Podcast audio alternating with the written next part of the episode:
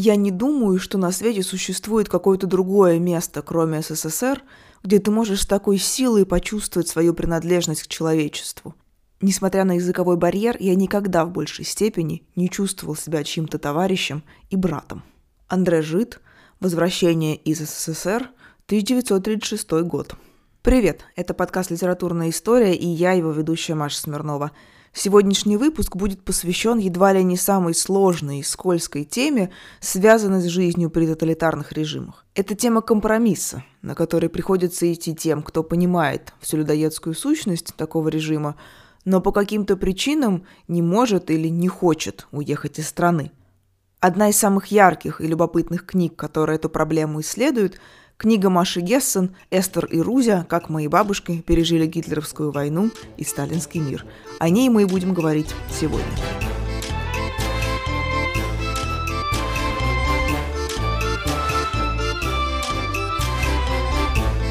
Начать этот выпуск, пожалуй, стоит с дисклеймера. Маша Гессен идентифицирует себя как небинарная персона, и по отношению к ним нужно употреблять местоимение «они». Ну или «их».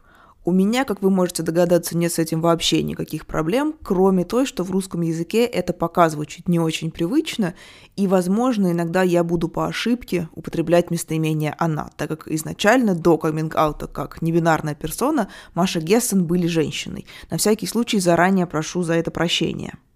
Есть и второй дисклеймер. Впрочем, это не дисклеймер даже, а лишний повод выразить мое недоумение по отношению к современному российскому законодательству. Как вы, наверное, знаете, в этом году Российская Дума утвердила штрафы за сравнение СССР и гитлеровской Германии. Более того, штрафами дело не ограничивается, может даже дойти до административного ареста. Насколько я знаю, Леонида Гозмана преследуют именно по этой статье. На мой взгляд, это совершенно безумная практика, но она очень показательна с точки зрения того, куда движется или планирует и дальше двигаться современный российский режим. Наказание предполагается сравнение не нынешней России с гитлеровской Германией, а Советского Союза. Как в таких случаях принято говорить, choices. Я обращаю внимание на это обстоятельство, потому что книга Маши Гессен об их бабушках во многом построена на сопоставлении практик, политических и социальных практик Советского Союза и нацистской Германии. Вообще у Маши Гессен есть сразу несколько книг, которые отвечают теме этого сезона. Например, они написали книгу «Surviving Autocracy». Это книга о том, как трампизм практически захватил США. Более того, у них даже есть книга «The Future is History. How Totalitarianism Reclaimed Russia». Тема последней – буквально то, для чего мы на самом деле в этом сезоне собрались и обсуждаем книги, написанные в разные эпохи и в разных странах. И все-таки именно «Эстер и Рузя», ну или «Тубабушкас», под этим названием книга переиздавалась, показалась мне наиболее отвечающей одной из целей, которые я в этом подкасте преследую. Есть ощущение, будто из России за последний год уехали буквально все. Во всяком случае, все прогрессивные, талантливые, умные, образованные, продемократически настроенные люди. Многие мои друзья уезжали с семьями, с детьми и животными, бросив работу, квартиры, машины, к очень неясным перспективам, все что угодно, лишь бы не находиться в такой России. Одним словом, очень легко поверить, что не осталось никого, ни одного нормального человека. Но в действительности это, конечно, не совсем так. Остались очень многие. Те, на ком лежит ответственность за пожилых родителей. Те, кто считает, что не сможет найти работу за рубежом. Те, у кого банально нет денег на переезд. Те, кто имеет какое-то хроническое заболевание и получает лечение от государства.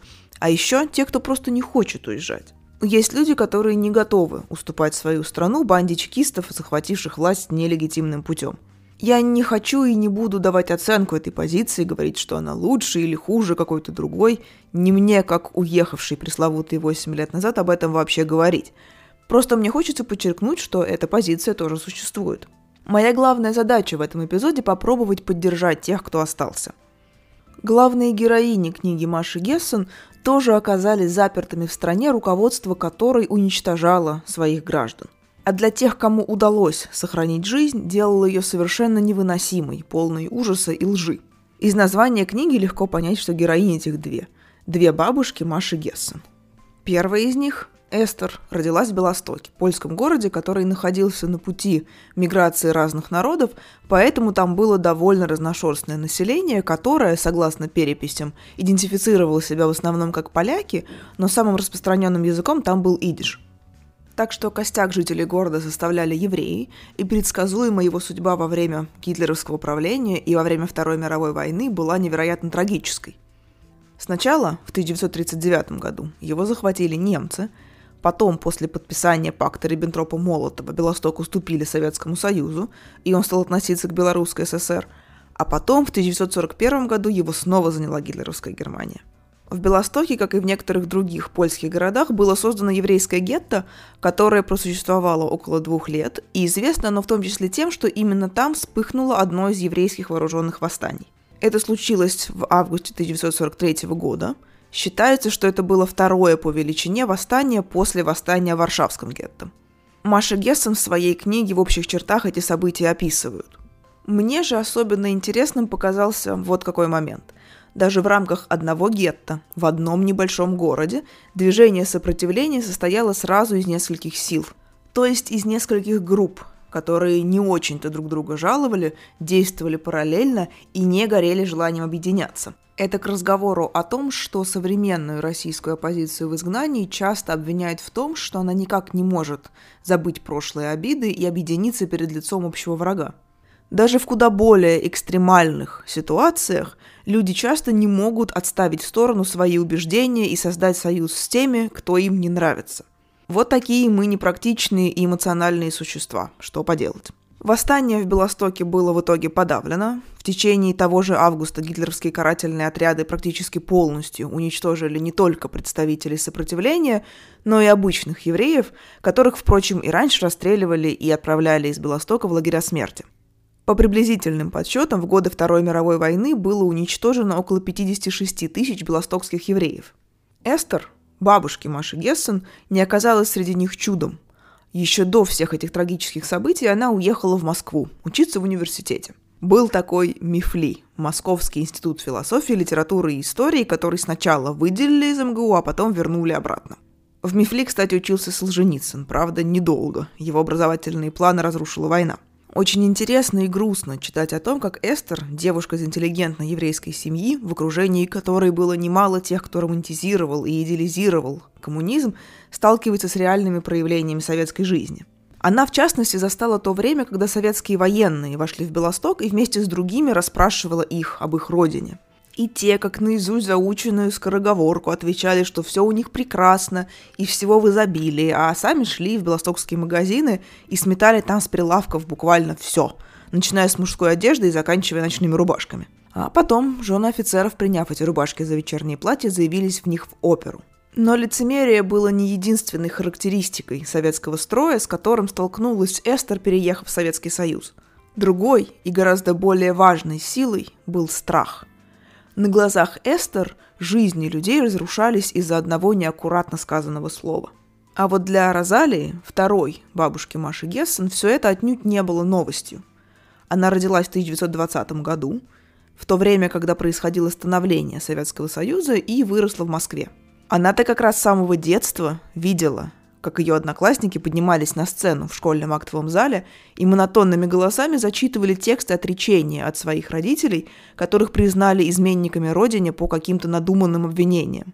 При поверхностном взгляде кажется, что людей в тоталитарном государстве объединяет идеология. Но на самом деле в гораздо большей степени объединяет их именно страх, объединяет и разобщает одновременно. В Советском Союзе самым важным инструментом контроля был страх, пишут Маша Гессен в своей книге. В каждом жителе страны он культивировался буквально с самого рождения. В 18 лет Эстер попала в мир, где ее однокашники росли среди чисток, показных судебных процессов и доносов. Они еще не родились, а в Советском Союзе уже практиковались массовые казни. Людей сажали в тюрьму, пытали и расстреливали не за то, что они на основании доноса или ложных обвинений сделали или могли сделать, а на основании того, кем они являлись – священниками, землевладельцами, интеллигенцией или детьми представителей любой из этих групп. Конец цитаты. Вполне закономерно предположить, что чем дольше ты живешь при тоталитаризме или авторитаризме, тем больше эффект это на тебя имеет.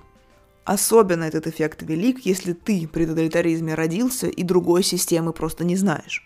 И наоборот, человек, который попадает в тоталитарную среду извне, искренне пытается ей сопротивляться, причем порой даже не безуспешно.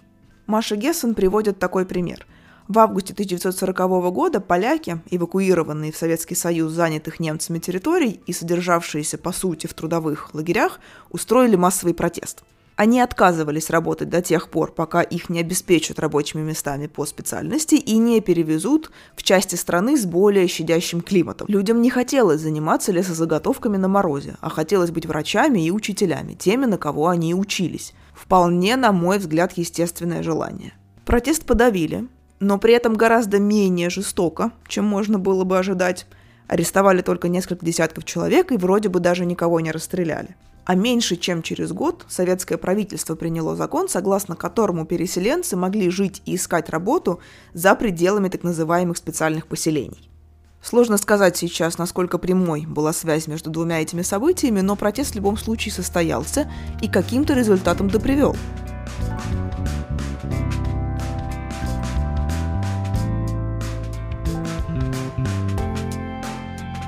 В книге Маши Гессен Эстер, которая сохранила в себе эту прививку другой, свободной и честной жизни, так и оставила за собой в семье статус бунтарки и даже героини.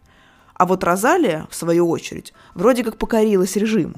На противопоставлении этих двух героинь и строится, в общем-то, композиция книги. Две истории рассказываются сначала параллельно, а потом, когда Эстер и Розалия знакомятся и становятся близкими подругами, их сюжетные линии сливаются воедино. В интервью Юрию Дудю, кстати, посмотрите его, если еще не видели, оно отличное, Маша Гессен напоминали о том, что их бабушка Розалия работала политическим редактором, или, проще говоря, цензором в одном из отделов Главлита.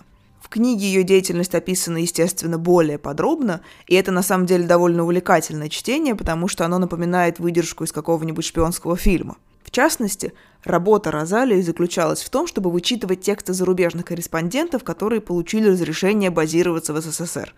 Сделать это в годы Холодной войны, как вы понимаете, было, мягко говоря, непросто. По сути, между бабушкой Маши Гессен и этими иностранными корреспондентами шло такое соревнование. Ей нужно было, как это говорится на профессиональном жаргоне, зарезать статьи, которые показывали жизнь в Советском Союзе не в радужном свете. Ну или раскрывали какую-то информацию, которую советские власти предпочитали утаить. А корреспонденты, в свою очередь, старались писать статьи так, чтобы обойти цензуру, то есть максимально обтекаемо. Из сегодняшнего дня деятельность Розалии кажется, будем честными, довольно подлой. Да и в те годы ее отец так к ней примерно и относился. И сама Розалия тоже отлично понимала, чем она занимается. Парадокс заключается в том, что ей нравилась эта работа.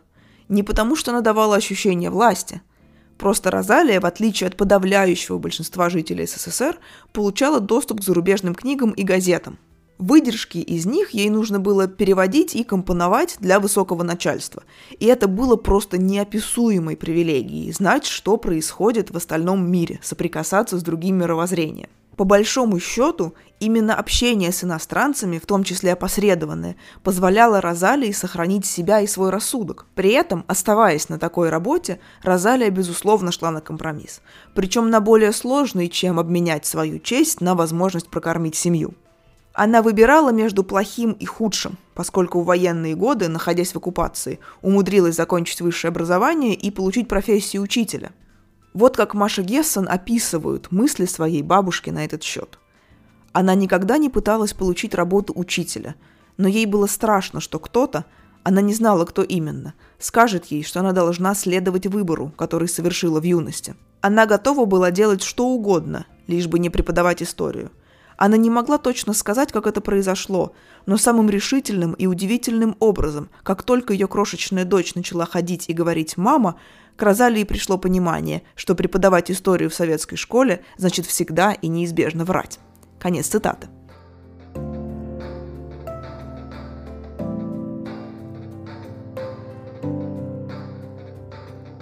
Чтобы не врать детям, Розалия выбрала быть цензором для взрослых. Можно рассматривать это как оправдание приспособленчества. А можно как пример ужасного компромисса, в который загоняет человека тоталитарный режим. «Две бабушки» — это такая документальная семейная сага, но вообще-то, на мой взгляд, идейно эта книга прежде всего именно о компромиссе, о том, на что приходится идти людям, попавшим в подлую бесчеловечную систему ради возможности не только сохранить жизнь, но и чувствовать себя полезным. Ненавязчиво, хотя и достаточно очевидно, Маша Гессен сравнивают судьбы своих бабушек с судьбой своего деда Якуба, который занимал административную должность в Белостокском гетто. Среди прочего, он участвовал в собраниях, где решалось, кого из слабых, больных евреев отдать эсэсовцам для отправки в лагеря смерти, чтобы сохранить более молодых и сильных. Тех, у кого был шанс дожить до конца войны, ну или хотя бы растянуть существование гетто за счет труда. В последнее время мне довольно часто попадались на глаза знаменитые кадры, на которых обычные немецкие женщины после окончания войны попадают в концлагеря и видят, что там творилось. На этих кадрах они плачут, закрывают лица руками, падают в обморок. Мне их реакция, если честно, в основном кажется довольно искренней.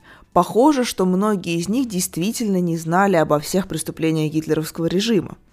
Эстер и Розалия, в свою очередь, наоборот, отлично знали, что происходит в сталинском СССР. Как люди пропадают в лагерях, насколько сильны в Советском Союзе антисемитские настроения – они смотрели на происходящее весьма реалистично, поэтому путь компромисса был для них еще более сложным. Сами Маша Гессен обозначают эту проблему очень лаконичной и емкой фразой «There is no such thing as a decent compromise» – «Нет такой вещи, как достойный компромисс». Одновременно они отмечают, что в тоталитарном государстве сами по себе критерии достоинства заметно снижены, и это легко можно заметить и по другим произведениям о сталинской эпохе. Давайте представим двух начальников, которые совершают формально одинаковый поступок. Они увольняют подчиненных за якобы антиреволюционные взгляды, ну или, например, за то, что дальние родственники этих подчиненных были кулаками. Но один делает это со скандалом, с унижениями, с публичной поркой, а второй тихо и спокойно, за закрытыми дверями, возможно, даже изображая или искренне испытывая сочувствие. И за одно только это он уже считается достойным человеком. В дни, когда я пишу сценарий для этого выпуска, а я готовлю эпизоды заранее, появилась новость о том, что барнаульской журналистке Марии Пономаренко, обвиняемой в статье о фейках о российской армии, изменили меру пресечения и отправили из СИЗО, где она находилась с апреля, под домашний арест. Ей по-прежнему грозит до 10 лет колонии, но дожидаться решения суда она будет дома среди близких, а не в камере. Вообще ведь это совершенно чудовищно. Человека посадили в клетку, поместили в невыносимые условия ни за что. И все равно появляется ощущение радости от того, что судья проявила гуманность. Если бы я записывала не подкаст, а какой-то видеоформат, то вставила бы сюда картинку с голубем и надписью «Что же с нами стало?».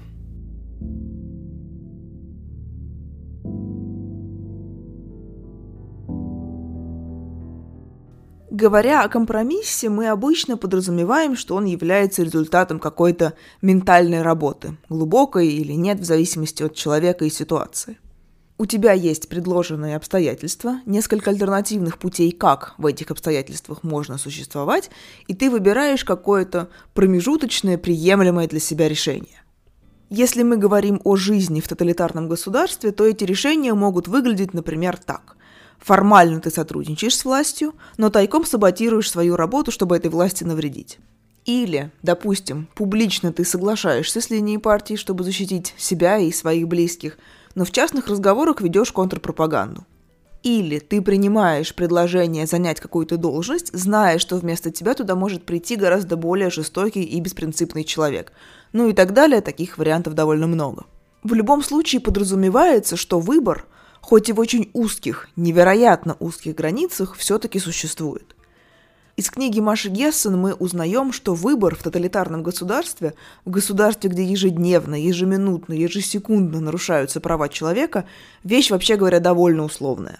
Жизнью обычных людей часто управляет комбинация чужой воли и случайности, еще более прихотливая, чем в государстве, например, демократическом, потому что там у тебя гораздо больше возможностей от этих факторов банально увернуться. Я уже говорила, что композиция двух бабушек строится на противопоставлении судеб героической боевой Эстер и Розалии, которая вроде бы как покорилась своей судьбе. Но все гораздо сложнее. Да, действительно.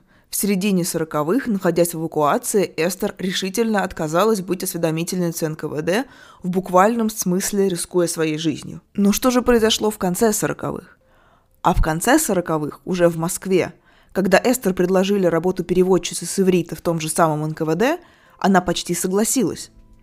Если бы все получилось, Эстер стала бы лейтенантом на службе НКВД. Но банальнейшим образом она не преодолела медкомиссию, и в итоге ее карьера и судьба, благодаря ряду случайностей, сложились иначе. Таким образом, если не вдаваться в нюансы, перед нами две женщины. Одна продала свою совесть в обмен на зарплату, и теплое место, работала на людоедов, способствовала не просто ограничению, а уничтожению свободы слова. Другая же сохранила свою совесть чистой, и в семейной мифологии стала образцом для подражания. Но на самом деле нюансы-то как раз очень важны, и если обращать на них внимание, картина получается немного другой, менее однозначной и явно затрудняющей суждение о тех, кто, оказавшись в сложной ситуации, повел себя так, а не иначе. Я не думаю, что Маша Гессен таким образом пытаются оправдать тех, кто в советские годы сотрудничал с режимом. Они просто поделились историей своей семьи, зная, что в постсоветском мире таких семей десятки, если не сотни тысяч. И случай ее родных еще далеко не самый вопиющий. Есть те, у кого один дед репрессировал или вовсе расстрелял другого. Это некомфортное, очень страшное знание, и соблазн умолчать о нем ради сохранения мира в семье очень велик. Советский тоталитаризм, особенно его сталинская версия, был тяжелым, беспощадным, ужасным временем. Временем страха, террора и унижения. Желание поскорее забыть о том, что тогда происходило, и двигаться дальше, кажется вполне естественным. Некоторые и вовсе предпочитают придумать какую-то альтернативную картину, альтернативный портрет СССР. Но книга «Две бабушки» Маши Гессен, наоборот, показывает нам, что строить свободное будущее гораздо проще, когда прошлое не скрыто за семью печатями, а прозрачно и проговорено. Сейчас нам совершенно необходимо об этом помнить. С вами был подкаст «Литературная история» и я, его ведущая Маша Смирнова. Подписывайтесь на соцсети подкаста, Инстаграм и Телеграм, ссылки будут в описании, как всегда. Делитесь эпизодами со своими друзьями и, пожалуйста, не забывайте ставить оценки подкасту в том приложении, в котором вы его слушаете. Это очень помогает продвижению. Хорошего вам дня, ну или вечера, и до встречи через неделю.